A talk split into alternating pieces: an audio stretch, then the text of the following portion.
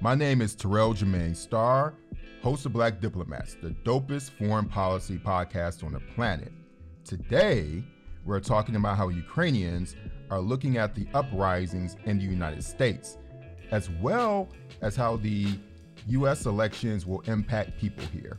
Welcome from Odessa, Ukraine, everybody.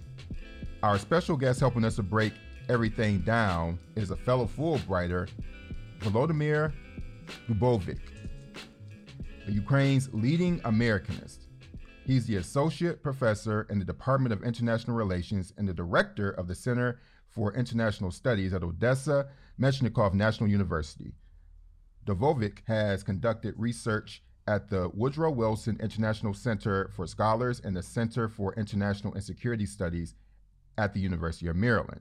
He has taught at the University of Washington and at St. Edward's University, University of Texas, Austin, both as a Fulbright Scholar. He is the co author of the book Ukraine and European Security and has published numerous articles on U.S. Ukraine relations, regional and international security, and Ukraine's foreign policy. Volodymyr, welcome to the show. Thank you for having me, Terrell. Yeah, you know, it's um for a lot of people who don't know, we've known each other for a while. Yes. And uh, I can't remember the first time we met. When was it exactly? It was a couple years ago. You came to Odessa and we met. Yeah, but I was by that time I was already by that time I was already following your publications yeah, on various subjects, and uh, ever since you wrote that piece for Washington Post on comparing racism in Ukraine and U.S., you know, I remember your name, and ever since, and that was five plus years ago. So yeah, since then I was kind of following your publications and your work. I really had no idea the type of impact that that article would have with a lot of Ukrainians. A lot of Ukrainians reached out to me and were like, "Yeah, we definitely understand it because." I've had very interesting, or let me just be more specific about it. I've had a lot of challenging conversations with Ukrainians about race in America, especially those who go to America. And the reason why those conversations are challenging is because I think for the first time in their lives, I've had to tell Ukrainians when you step foot on American soil, yes, you're Ukrainian, but you're white. and, and, and, like I, I just explaining that to a lot of my Ukrainian friends and just looking at their eyes as I break down how race functions there, it, it's illuminating for them in many ways. And sometimes the conversation is hard because they're just not introduced to the concept of privilege, white privilege, because we talk about it in America, but it's not something that's discussed you know, in Ukraine a lot, and I know you're doing that work with your students, and you invited me uh, the other day to talk to your not only your students, some staff members at at, at your university, um, but I know being a black person in Ukraine, explaining America the way that I do it is a new experience for them because one is not often that you have not only a black person who who um, is primarily a, a teacher or a journalist mm-hmm. or someone who works in a capacity where right. they they they discuss America from an expert level, but also the fact that I do I study race for a living. Mm-hmm. Like this is what I do. This is my work to explain race. And so when I talk to Ukrainians about race in America, uh, it, it's all, all, often illuminating, but I just want to get your take about you becoming an Americanist and also talking about uh, race um, in America and how do you teach and how you teach it. Right. Uh, well, first of all, thanks for doing that talk. It was uh, illuminating. Uh, I mean, much of the things you were saying were familiar to me because I'm interested in the subject, but wasn't familiar to many people in the room. And that was very interesting because the way the people see the prism here for seeing the uprisings or racial protests in U.S., the whole racial issue in U.S., uh, is uh, trying, you know, people trying to break through the wall of uh, ignorance, misinformation, poor information. The views are often distorted. I mean, there is a terrible echo, echo chamber here, and people are having this uh, strange thoughts about what's going on, you know, in, in U.S. And that's why a lot of times, even among very nice people, uh, you you know decent people, you have this misunderstanding and lack of sympathy and lack of empathy into the movement uh, of uh, Black Lives Matter and and, and related uh, movements, uh, you know, social justice, racial justice movements in U.S. So that's the problem. And having you talking to them was very important, meaningful, because they had this direct perspective, your angle, that they often don't hear. You know, there is no way for them to hear. What they hear is already a little bit of a, of a, of a chain. One one person told another, and then another told another, and then by the time it gets to gets to the Ukrainian newspaper, it's already very much distorted. And from you, it was coming direct. And the subject of white privilege was very important because obviously, not only here, but also among many white Americans, there's a lot of confusion about why, what are you talking about? White privilege. I had my life uh, difficult. Uh, you know, I had to work hard, you know, raise my children. I have no privilege. But yet you do. I mean, because of course, as you know, uh, and many of your listeners uh, know for sure, if you have uh, s- people, black and white, in America in a similar position on the social strata, in their careers, and, and so on, but yet one has that privilege and another one doesn't, you know, and sometimes it's a matter of life and death. And a lot of people here don't understand that, and that's very important for them to understand that, that there is a certain peril that uh, African Americans are still living under in United States even though obviously over decades there have been some progress and there have been some advancement and emancipation. And that's another thing people are saying, what are you talking about? Blacks are not discriminated in America anymore because uh, it's all in the past. You know, the slavery is long gone, uh, you know, segregation long gone, Jim Crow laws long gone. So what, what discrimination are you talking about? You had the president, you had the you know, Secretary of State, you had all those people, you know, making the careers. You know, they're fine in U.S. And that's a, a general, you know, consensus kind of stereotype that you have here. What I'm interested in hearing from you is when you talk about some of the disturbing things that people think about the uprisings that are taking place in America. I want you to explain that to me because the advantage that you have is that they're going to be looking at you and be a lot more honest with you than they would with me per se. And eventually we'll talk about this. I'm interested in once you get to America, the conversations that you have with other white people about black people. But first, let's talk about Ukraine and what are some of the misperceptions that people have spoken to you directly about. Right. Well, uh, there are many. And actually, um, what I'm trying to do often here when I write or talk to Ukrainian audience is to deconstruct those stereotypes and cliches about uh, racial issue in American protests this year. And uh, when I do that, there is so much negativism that I often attack and, and code names. You know, it's, it gets it gets heated somehow. Like what? I don't know, like de- degenerate or something. you know, one guy called me degenerate in the comments under you know my Facebook post when I tried to explain and justify and explain to people what this all uh, you know protests are about. Uh, well, one thing for sure is that people only mostly see the the violent part of it, violent side of it. Uh, so uh, they focused on on looting and focused on riots and uh, forgetting that most of the protests are entirely peaceful. And there was this uh, big research another day in Washington Post published about it.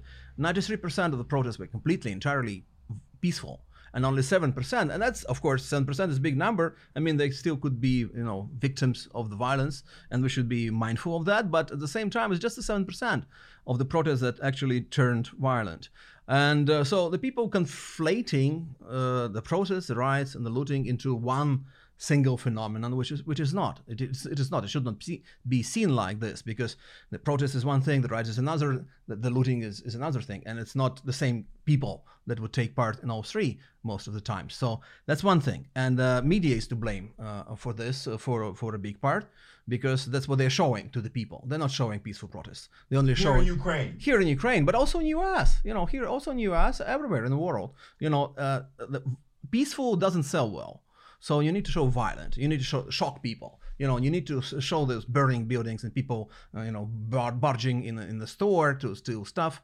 You know, then then you sell the news and people are kind of shocked, you know, and out and and they looked at the TV screens and that's what they're looking at because a peaceful protest is, is boring. So who who would want to see something about peaceful protests? So there is definitely this phenomenon of sens- sensationalization uh, that the media brings, uh, and the same here in Ukraine.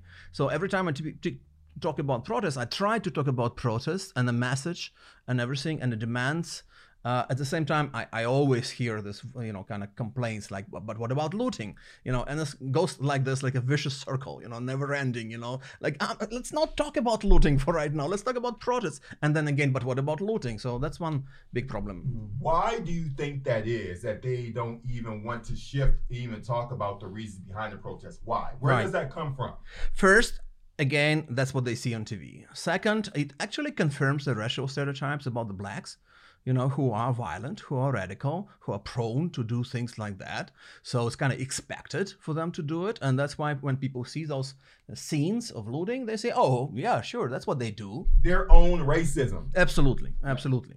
So a big part, a huge part of it, and maybe the, the main part of it, is racism which exists in the society, and racism is, exists in many societies. Yes. But here for sure, a big part of it actually goes to Soviet times. You know, and that's interesting because uh, that needs to, you know, m- maybe need to spend a minute on, on this because uh, the the racism in Soviet Union was not uh, on a, on on a cover. You know, on, on the contrary, you know, the Soviet propaganda during the Cold War times was in this context of ideological propaganda war with U.S. and the West. They've been talking about discrimination of blacks in America. They've been welcoming people uh, uh, who were fighting against that discrimination in U.S. here as heroes, and the message was very much anti-racist.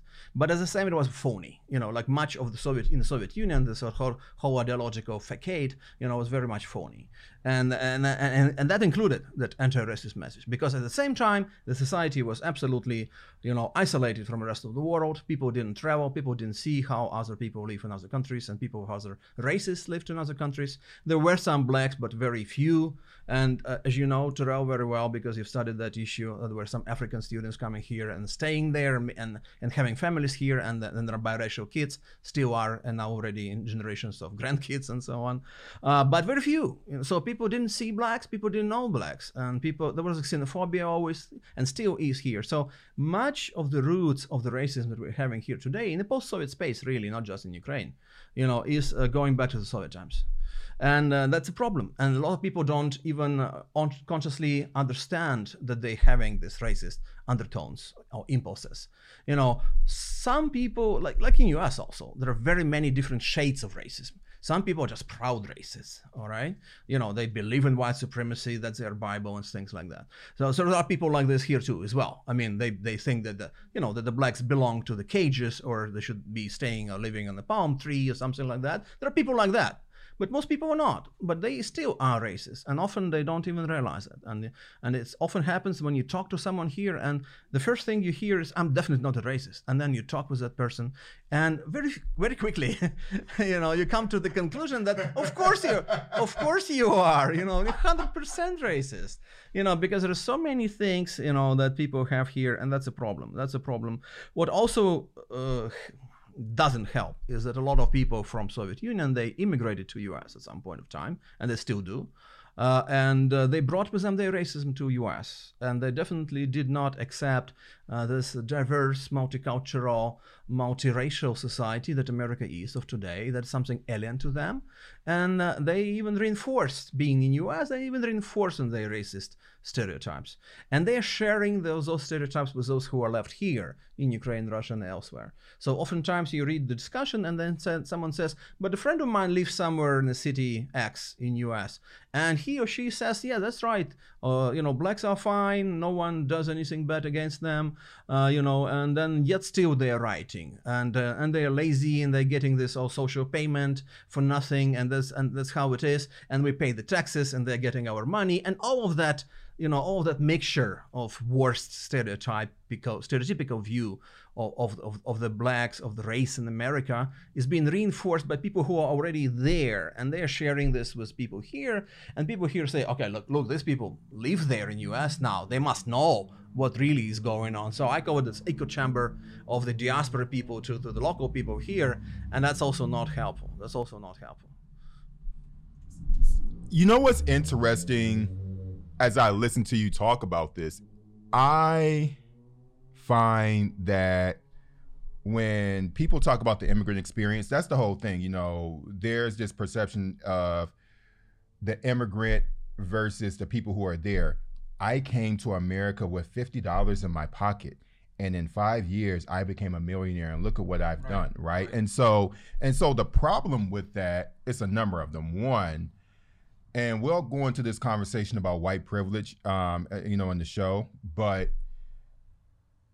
the number one thing or our currency, I believe, that can carry a person very far in America beyond money is their whiteness. Right. Right? Because there are plenty of studies that show that a a white person with a high school degree or a high school diploma over their lifetimes um, will make more money than somebody, a black person with a college degree. Sure. This is just proven as a matter of research and fact, right? right. And the Ukrainian immigrant, uh, nothing to, or, or the Russian immigrant or any immigrant that comes from this part of the world, nothing to take from them. If you in five years amass wealth with $50 in your pocket, um, you know, after five years, that's under any measure, that's incredible. But what actually makes that possible is the fact that because these people are white, the way that they are perceived, their competence is perceived, right. there is a way that they can ascend through all of the social networks that are required sure. to get to that point in ways that even I, a native born black person, cannot. Sure. And I think that because uh, we don't even explain that to America, we well, we explain it, but a lot of white Americans don't listen to us. But even that's even white Americans don't get that. So I could definitely understand how a Ukrainian will go over with that same mentality. Another thing that people don't think about, especially in New York, a, a lot of Ukrainians come in came in under legislation. I believe it was during the 70s. I'll fact check that. I don't recall the date, but basically, if you were um, particularly a Ukrainian Jew or a Russian Jew or a Moldova, from Moldova, um, you know, you could uh, file on the refugee status, mm. right? And so, what I also find with, regardless of how you identify uh, Ukrainians, Russians, whatever, however they identify in this part of the world, they have that. A lot of folks have this mentality of, oh, these black people are criminals. I come over here and not worry about them. But there's so many things, whether it be through legislation, right, right, whether it be through their whiteness or a number of things that um, or a number of things, there are a number of privileges and leg ups that they are allowed that help them get to that point, and they don't put that in the proper context. Right, absolutely. So there are so many things here in what you said. First of all, yes, indeed. Uh, I mean, uh, still the uh, the avenues for the career development, for instance, for getting good job in U.S. are much smaller and narrower for blacks than, than there are for whites. Even now, you know, even even though there are many whites who are not doing well, uh, who are very much uh, underpaid, who are poor, and we've talked about that. And I traveled around the U.S. and I've seen those areas where you have very poor whites. You know, so that's not like uh, you know all whites are living perfectly or you know making lots of money. Yeah, yeah or getting the best job. So, but with the black steel, with all amount of the busing in the past or affirmative action in the past, it still didn't alter the trend that you talked about. You know, it's much more difficult for a black person to to become someone, to make your career, to get a good job in U.S. You have you still have to make this double effort, a super effort. You know, which much more you know strong effort than than the comparative effort that would have to be made by by white person. And a lot of people here don't understand that, and that's uh, the reality that we need to bring them to them. So so one of the things that we need to do is just to tell people more about how America is. Mm-hmm. You know that there's a diverse country, it's complicated country. There are many uh, difficult questions to be answered about America. Uh, you guys have stereotypes and cliches, and life is much more complicated than that. So surprisingly and paradoxically, America is a big country. It attracts a lot of news. It's a superpower. People looking at America all the time. But at the same time, the amount of good quality, unbiased, objective information about America is lacking. You know, and that's what we're trying to do. People like myself and my colleagues. But that's not easy. Uh, so let's talk about the education. So somebody at the university brought up a good point about uh, the importance of schools teaching about what America is, uh, just uh, as you pointed to. But that's where we are. So, you know, Nicole Hannah-Jones, who won her Pulitzer Prize mm-hmm. this year for the 1619 Project, where she discussed, um, where, where she talked about the foundation of America being racist and leading up to all these challenges that black folks are dealing with now, particularly with the protests. Why do we protest? And we're going back to 1619, but as you know, there's a lot of pushback from politicians. The president of the United States, Donald Trump, who said on Twitter that he's going to lead an investigation into the 1619 project because he and other people, uh, Senator Cotton out of Arkansas, he doesn't want the 1619 project to exist because if we understand America's true history, that painful history, then the cat's out of the bag. And I think that's that's the issue. The cat is out of the bag. Absolutely. So education is important for Americans, and education is important here for for people who are interested in America, who honestly want to know more about America. Because one thing also that you face here that some people are not interested, and that's that's it. I mean, you can't force them if they are interested in something else. I don't know, China or something, or uh, completely you know unrelated issues. Then they, they would do that. But but to, to those who are interested, it's important to deliver the right proper information, diverse information, you know, unbiased and and and information that would be be presenting different opinions and angles, and, and that's important too. So it's just not one opinion which is right and everything else is wrong. So that's another thing. On 1619, yes, we've talked about that, and I specifically pressed you during the meeting with our students to talk about slavery and how slavery informs, in many ways, even what's happening today in America, even though slavery is formally no more than for 160 years now in America. But so many issues, specifically, of course, on race in America, go back to slavery. And you cannot explain what's going on today without without getting back to the subject of slavery. And it's always here. And uh, and and and there is the issue of reparations, for instance. You know, and uh, again, uh, against uh, around that issue, there is a lot of misconception here. Like like who's gonna pay? You know, blacks want money for for for their ancestors being enslaved. But who's going to pay? Should should i pay as a white american uh, you know and uh, how can i pay? I'm already in debt or something like that. So a lot of misconception. And and the whole concept of the collective white guilt or collective white responsibility that's that's another thing which is often misunderstood here. Because people are saying because i never enslaved anyone or i don't think anyone in my family even was among slave owners you know even though many people don't know for sure. Yeah. But but assume that but uh, you know still uh, there you know so there is a lot of black backlash against this co- collective guilt or collective responsibility. So that's another thing. And uh, you know the slavery uh, there are many other ways that slavery presents itself in american society today. And you talked about a lot and that should be talked about and that's definitely what, Ameri- what Ukrainians don't know much about is uh, the the jail system, you know, which is contemporary slavery system, you know, in America and always was, you know, and considering how many blacks are there, and considering how many people are there in the jails, you said two million, uh, which is by far the largest number of any other country, you know, it is a huge gulag, you know, comparing to what we had here under Stalin. Talk, talk about that more, the gu- uh, a huge gulag. A- a- elaborate, please. Right, right. The gulag here was a place under Stalin mostly, but the camps were, uh, you know, in existence even after Stalin died, but primarily under Stalin for for what 30 years so.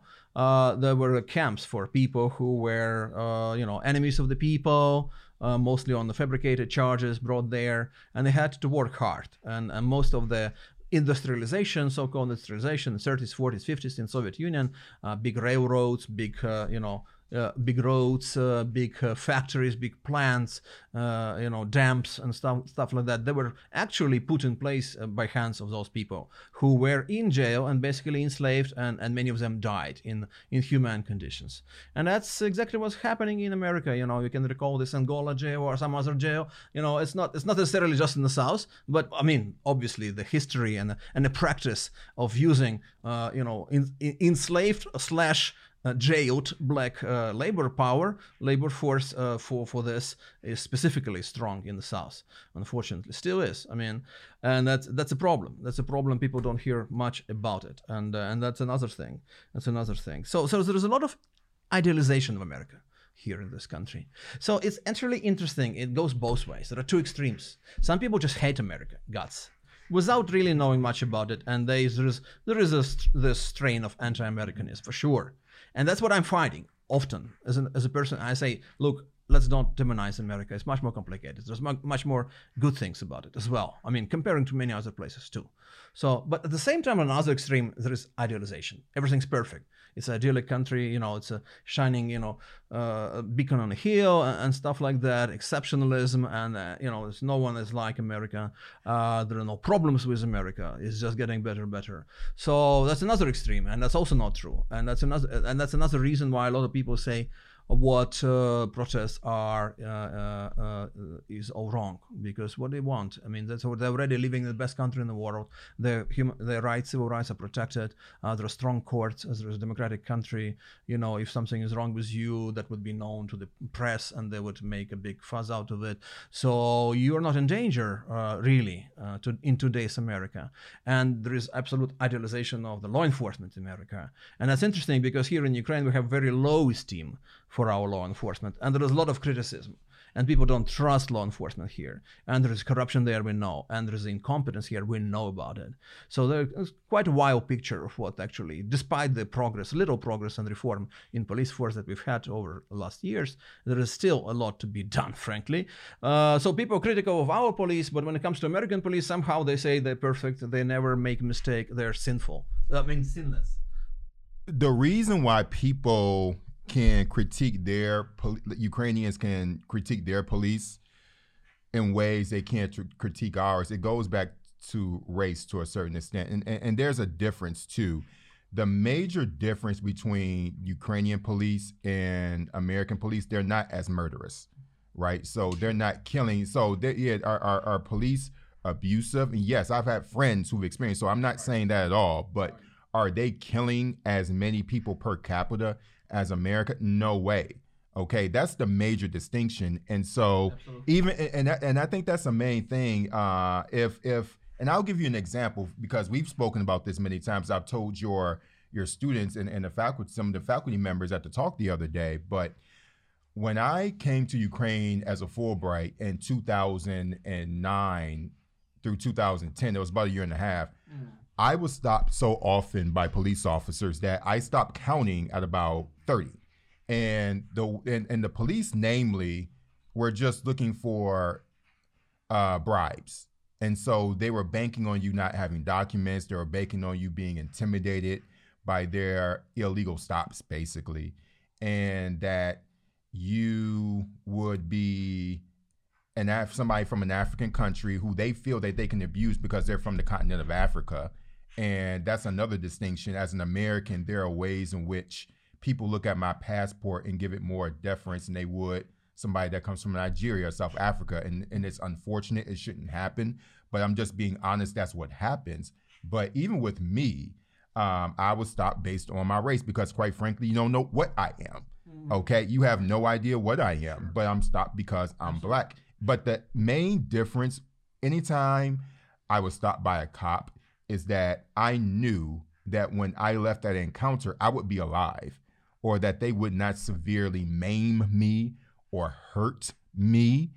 With a New York City police officer, I would have a lot more fear than I ever would with a Ukrainian police officer. The Ukrainian police officers, you can yell at them, you can scream at them. And I know this because my Ukrainian friends ironically told me or they taught me how to deal with Ukrainian cops, which is basically to speak English right. to them. Annoy them, and they'll go away. Of course, I understand everything that they're saying. I, I speak Russian, but like you do those things and they'll go away. With the with the NYPD cop, they're a lot more probing, or any cop in America they have more they, they feel like they have more authority to put their hands on you right. that's not something i experienced here even my african friends generally right. there are some exceptions but generally speaking you the, even them they don't feel like they have the same type of fears. That we would experience in america and ironically one of my first introductions to how to deal with the ukrainian cop came from ukrainians who were saying, Terrell, do you know what musor is? Do you know what mu- musor, musor, Terrell, do you know? And for everyone who doesn't know, that's garbage. And I didn't know the word at the time. And so they, and they pointed, and I was like, I didn't know. And mind you, let me set the scene. I was at a supermarket and we were outside, we we're outside of a supermarket and I don't know if the word birja is here in, in, in, in, mm-hmm. Ukraine. Okay, but basically it's just a hangout spot. You know, like we're just hanging out, drinking beer. Mm-hmm. And sometimes out in my neighborhood, people would see me, they would get used to me and say, hey, Terrell, come talk to us and drink some beer. And I would just say, okay, I want to learn some Russian and, you know, just interesting to see what these people are talking about. And so and this in America it will be considered loitering, but mm-hmm. but you know, um, but people do it all the time And going back to this story, I remember um, the, the, the, these people um, were like, it was three of them, like a, a couple women and, and, some guys, and they were like, Turo, do you know what garbage is? Do you know what musor is? Mm. And they pointed at a cop walk, walking to his car, yeah. you know, and, and, they're like, and, and they just went on about how trashy, like they hate the cops, right. you know, and, and, and but it, but I, but going back to another point that you said, you talk about um, the gulags, right? Yeah and you, and, I, and and sometimes you think there are so many similarities with our oppression because you may not understand American racism. You may not understand because you didn't grow up with it, mm. but neither of us likes oppression. So why are you.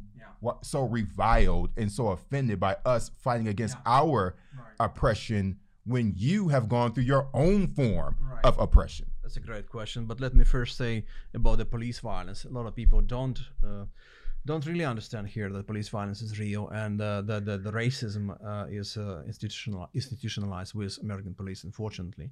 And also the level of competence, quite frankly. I'm really disappointed with American police. What I'm seeing uh, with all amount of money being spent on specific trainings of how to deconflict, you know, and yet the first thing they do, they grab their gun and they shoot. You know, uh, all those tasers and everything. What happened in Atlanta already, you know, in the parking lot of that uh, fast food restaurant what happened with uh, Jacob Blake was what, what, what happened. You know, just shoot and then ask questions. I mean, that's a Wild West mentality. You know, that's uh, something that should have been left for good. You know, in the 19th century, but it's still there. How come you have you know seven or eight of you against one person who's unarmed, or even he's he's armed? I mean, there must be other ways to re- resolve this issue, but besides killing people you know, and putting like uh, dozens of bullets into him, and that's really strange. You know, so I think that's why to me personally, the whole slogan of defund the police, or at least reform the police, but radically reform it, not just some cosmetic changes, but serious changes, they make a lot of sense to me because people cannot be satisfied when they see that level of performance and that bias among American political force. Yeah, and then uh, another thing is uh, why people, a lot of people here don't understand the, the riots. They they often see them politicized as well. Uh, you, you you're right. I mean, that's one interesting thing that uh, here in Ukraine we had two Maidans, two massive political popular movements among the people who were fed up with the government and they went into the streets and demanded change and actually achieved change both times in 2004 and then later on to 2014, 10 years later. And yet in this country where people have now this uh, proud legacy of people marching in the streets for their rights and demanding change from the government, uh, and uh, try, you know demanding to correct uh, the wrongs. Uh, yet you have misunderstanding what's happening in America. So on so one thing that they don't think in America the serious wrong exists. That's another thing. Going back to what we already said, you know, people just don't think that there is a serious wrong. You know, uh, they think it's an imaginary problem. It doesn't exist. The racism is almost non-existing. And why are these people complaining about? They don't understand here. And the second problem is uh, they probably think that their uh, struggle for freedom was right and, and, and, and a noble cause, but somehow in America it wasn't. And so uh, a lot of yeah, yeah, yeah, yeah, yeah. So so they think like, okay, we had a corrupt government, for instance, uh, uh, and uh, uh he ordered beating students. That's uh, last Maidan, Euromaidan, Revolution of Dignity, 2013, 2014, and that's why we stood up against it. But what's the problem in America? In America, it's not a massive problem. It's not the bad government. It's maybe some bad people on the local level, some policemen, but it's not systemic.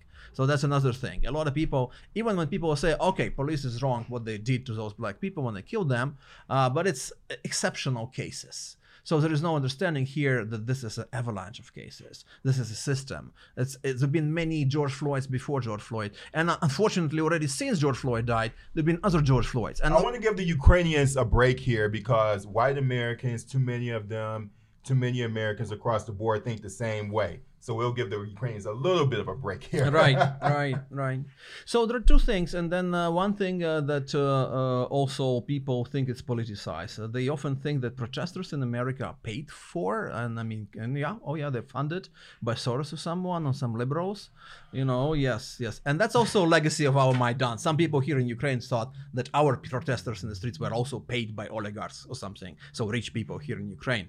So that's a mentality of oh, oh no, no, no. Why would that people, you know, go into the streets. Let me ask you a quick question. Um, I think the the whole Soros funding protest and funding revolutions is all based in anti-Semitism. Let's just just be clear because the thing. uh, So so let's talk about the Ukrainian oligarchy here.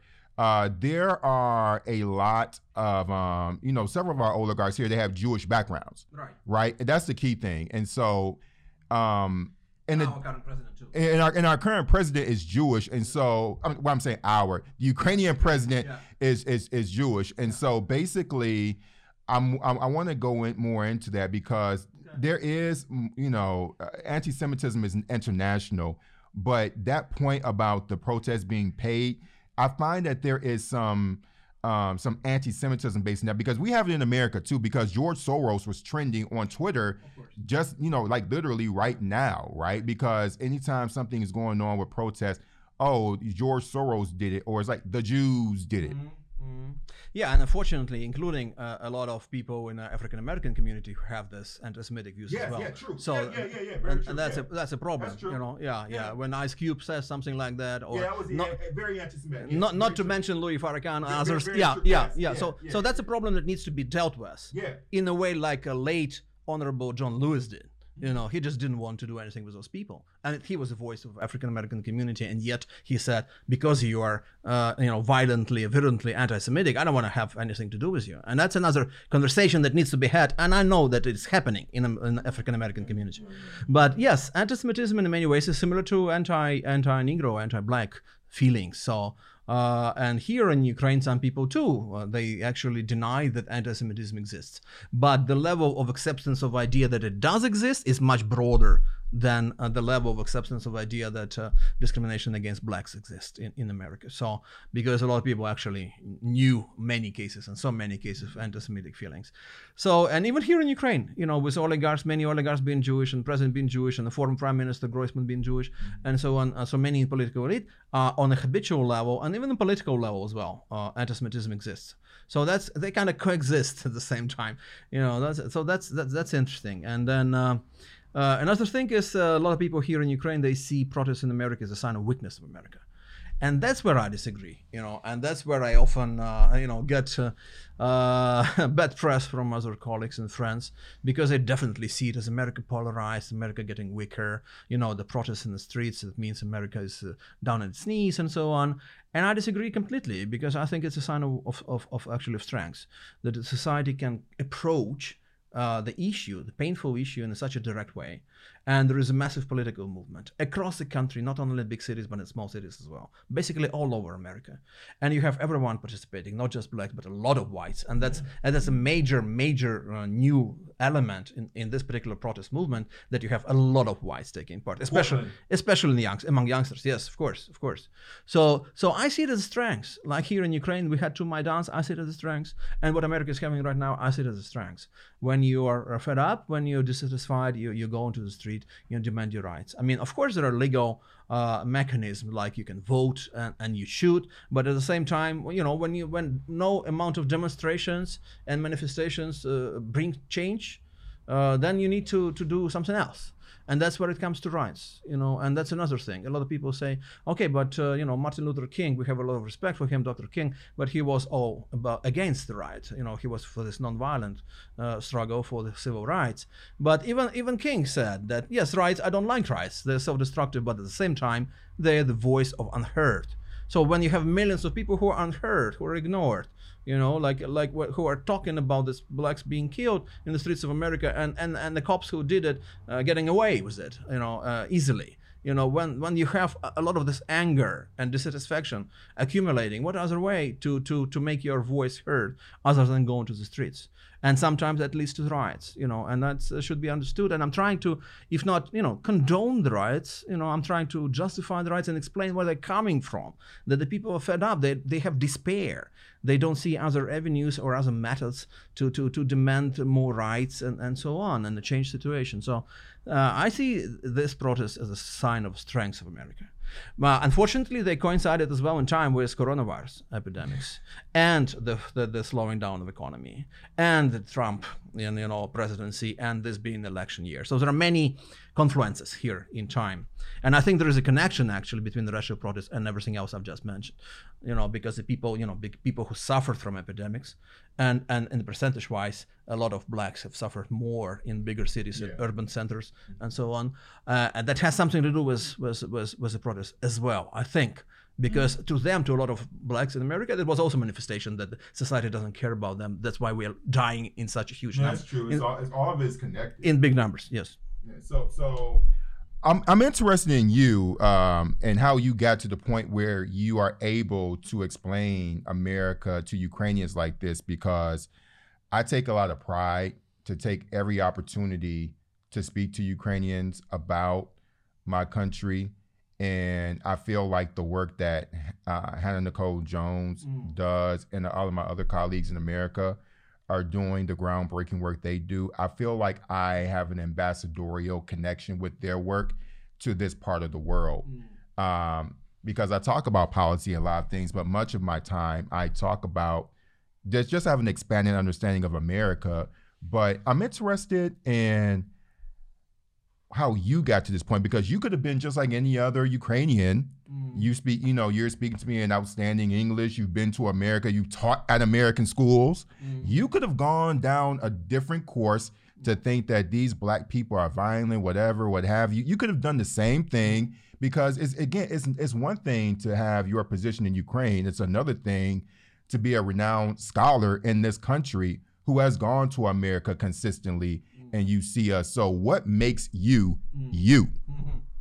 Well, that's a great question. I mean, personal, obviously, and uh, I think uh, when when I believe in what I believe, and I think that I know what is how, how, what is right, then I need to deliver this, uh, you know, the truth, this message to my uh, friends and compatriots here. Uh, when I know more about America and I know about the strengths of America, I talk about it. When I know about the faults of America, the weak points of America, uh, some mm, some things that Americans are obviously and for good reason are not happy about, I talk about that. So it should be first of all a balanced picture of America.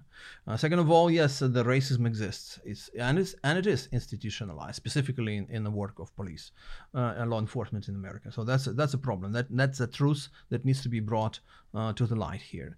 And I'm not gonna give up. I mean, uh, I often uh, take a view which is not popular, maybe with the public. Like for instance, for you know, just for comparison, here in this region, I always was for Ukraine joining NATO uh, because I thought it's going to be going to be good for Ukrainian national interests and to defend ourselves from threats, specifically Russian threat. Uh, but most people here in the region never thought so. I You have mean- to explain what here means for people yeah. who don't understand. Yeah. Oh, the, oh, sorry. Yeah, that's the south of Ukraine, uh, Odessa region, south of Ukraine, also eastern Ukraine, where you have a lot of ethnic uh, Russians, but also Russian-speaking uh, Ukrainians who are very much influenced by Russian propaganda. A lot of them uh, th- uh, think that Russia is a friend, even now when we had six plus years war with Russia in the east of Ukraine. But yet uh, there is a lot of this pro-Russian feelings, and therefore, why do we need to go west? Uh, and why do we need to go to European Union or US or become part of North Atlantic Treaty Organization? But that's why, since we have this war with Russia, we now understand we cannot fight it without foreign support, international support. We need that support, and uh, you know, and that's so. Uh, what, the reason I brought it up is because I knew that the 70, 80 percent maybe in the city uh, were not friendly to the idea of Ukraine becoming part of NATO, and yet I often, again and again and again, in public interviews and on the TV, I spoke, I spoke my view, and the same thing here. I mean, I mean, luckily enough, we're not living in society when when your view like maybe in Belarus today, right? That's another parallel. if yeah. if you say something against Lukashenko, yeah, if you say something against Lukashenko publicly, you're a journalist or political figure, you're in danger of being arrested, beaten, tortured. Here, in Uh, uh, yeah. it's very different. Yeah, I, I want to tell you that I want to let people know because they often ask me about these comparisons. Ukraine and Belarus are completely two different worlds. or even Ukraine and, Russia. Yes, uh, very much so. I mean, uh, if you are having this uh, minority view, uh, not politically correct, maybe sometimes not something that people would agree with you, not something that the government would like uh, to hear from you, still you're okay in Ukraine, and you've been for most of the time since Ukraine got its, its independence in 1991. You've been in this position, and I know this pretty well. As a university professor, I can be very critical of our government. Still talking to my students without without any fear and knowing that there'll be no repercussions for me or no retribution or no uh, you know punishment for me for saying that. So that's a big deal. You know that helps if you have some kind of a view that many people don't understand or don't agree, you're still free to present it. And maybe after some time, uh, they'll start to think what they thought on this issue.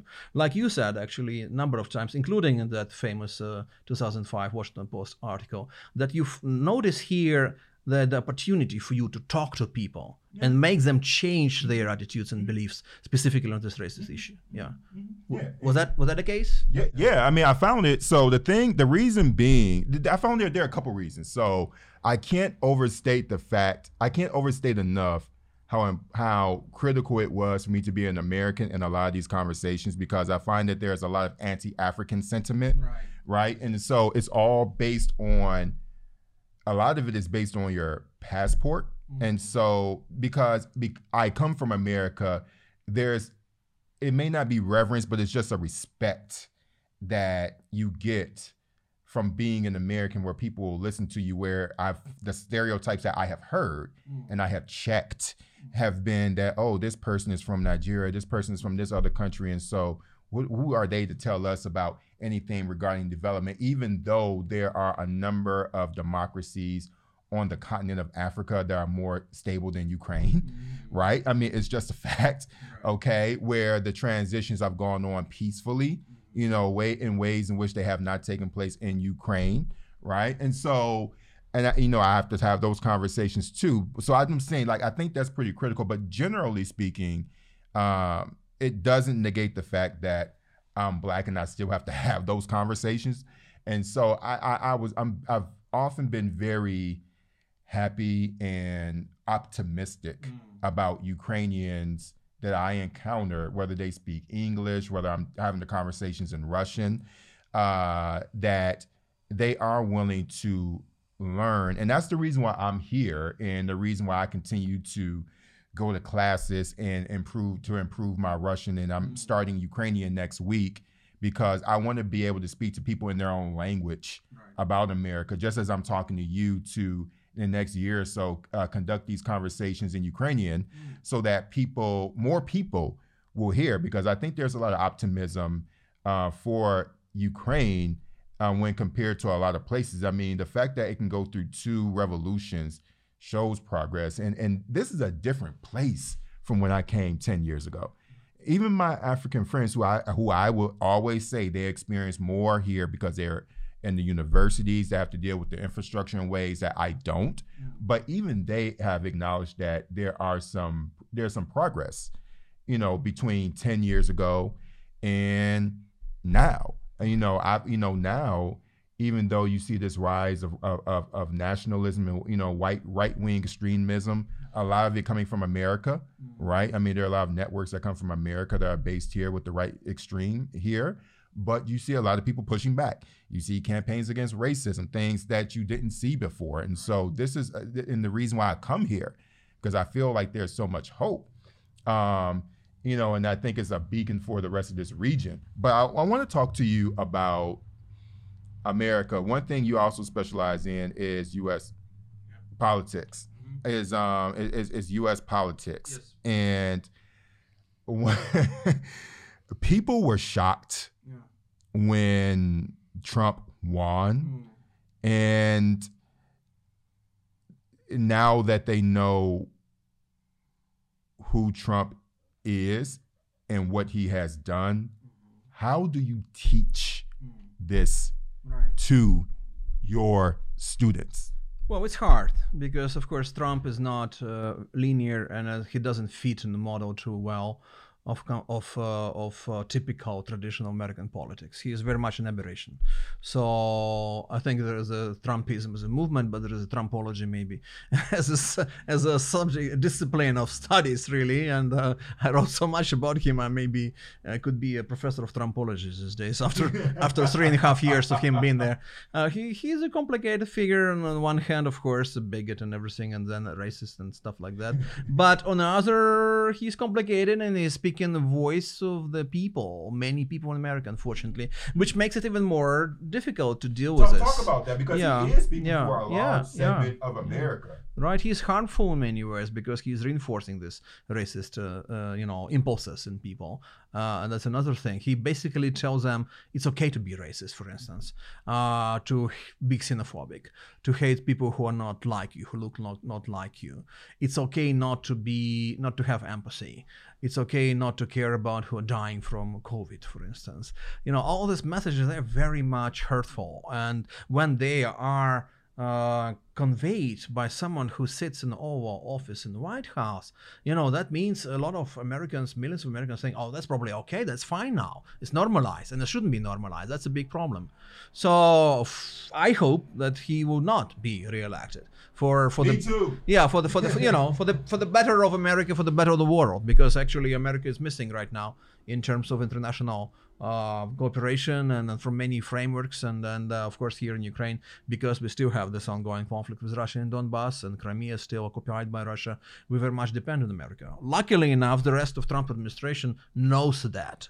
You know those people who who he once called radical unelected bureaucrats, but they are in Depart- Department of Defense, they're in State Department, and they know that Ukraine needs to be supported. But the messages, but the messages that coming from him on NATO, on EU, on Germany, on Ukraine, I mean, I mean, he basically only lies dictators.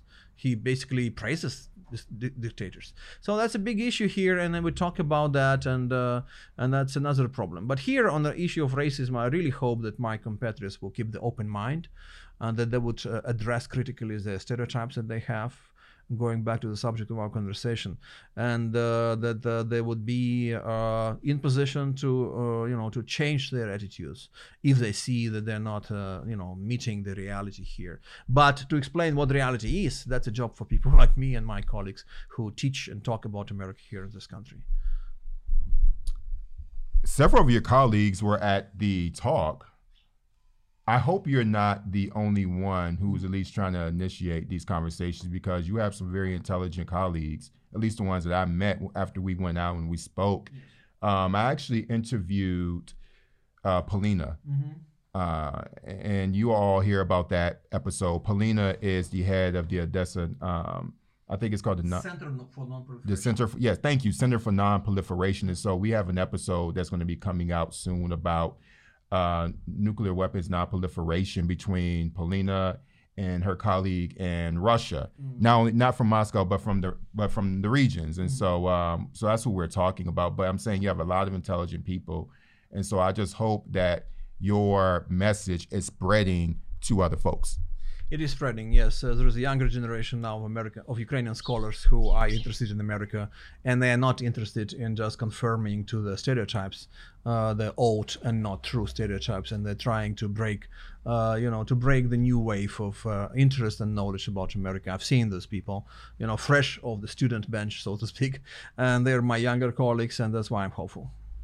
So I want to thank you so much for coming and talking because I've always wanted to talk to you and have more conversations with Ukrainians about, who, especially Ukrainians who traveled to America, to talk about how they communicate with their students. Because while I enjoy speaking to Ukrainians about America and talking about race, the fact that you are here, you are a professor, you're born here, you are Ukrainian your consistent conversation, your your consistent work, in addition to inviting people like me, is what's going to make a difference. And so I'm happy that you're on the show, but also just to talk about your own experience of being in America, your own critiques, because I think like we need to hear mm-hmm. how mm-hmm. Ukrainians feedback, the feedback of what- how they see America. Mm. You know, and we, we need to hear that, and and that, and, and not only that, you're not just somebody who traveled there. You you're you're you're a scholar. You studied, you live, you mm. taught in America mm. You know so you know you, I, I honestly i feel like you've done more work to understand america than many americans. And i'm and i'm and it's not a, it's not just a compliment. I say it because i believe it's true It's probably thank you, but it's probably right. But uh, it's also natural because often people don't are not interested in their own country. That happens. Yeah, the same with Ukrainians. A lot of Ukrainians uh, don't travel around Ukraine, don't know many regions in Ukraine, uh, but at the same time they travel extensively in the West or in Europe or elsewhere in Asia. So that's not necessarily an American phenomenon. Uh, I actually I often uh, rebel against the stereotype that all Americans are arrogant and ignorant and didn't know anything about the rest of the world because I met so many Americans who are not like that. So, but I understand they live in a great country, huge country, big country, very much self-sufficient country, and uh, uh, you know, and that's uh, why sometimes that's the case. So, so I guess uh, this conversation is very important, and having people like you, Terrell, coming here. And, and doing the talks, and maybe if you apply for Fulbright and then come here doing yeah, the, I'm applying. uh, doing a course. Hopefully, if COVID yeah, you know, yeah, COVID if- deals yeah, with that stuff. Yeah, yeah. I, I'll, you know, if, if Fulbright sends me, I'll be here. So I'm very much believe in this human uh, to human kind of people to people contacts. Uh, people like you need to come here. People like me need to come to US. And next time I come to US, I'll do an extra effort to have a talk or talks maybe in the historically black uh, colleges and universities, which I haven't done in the Mm-hmm. I past. can help you. Yeah, that'll be great. So so we need to reinforce this contacts. Hey, thank, thank you so much for coming coming on the show. And by the way, we are recording this live in my backyard of my Airbnb in a quiet part of Odessa. What part of Odessa are we in, by the way? Fontana. Yeah, yeah. So we are near the sea, exactly. So I'm about 20 minutes away uh, uh, via walk to the beach. Uh, so just giving you a location of where we are. So this is Black Diplomats. We did a show. Um, until next time, y'all. Peace.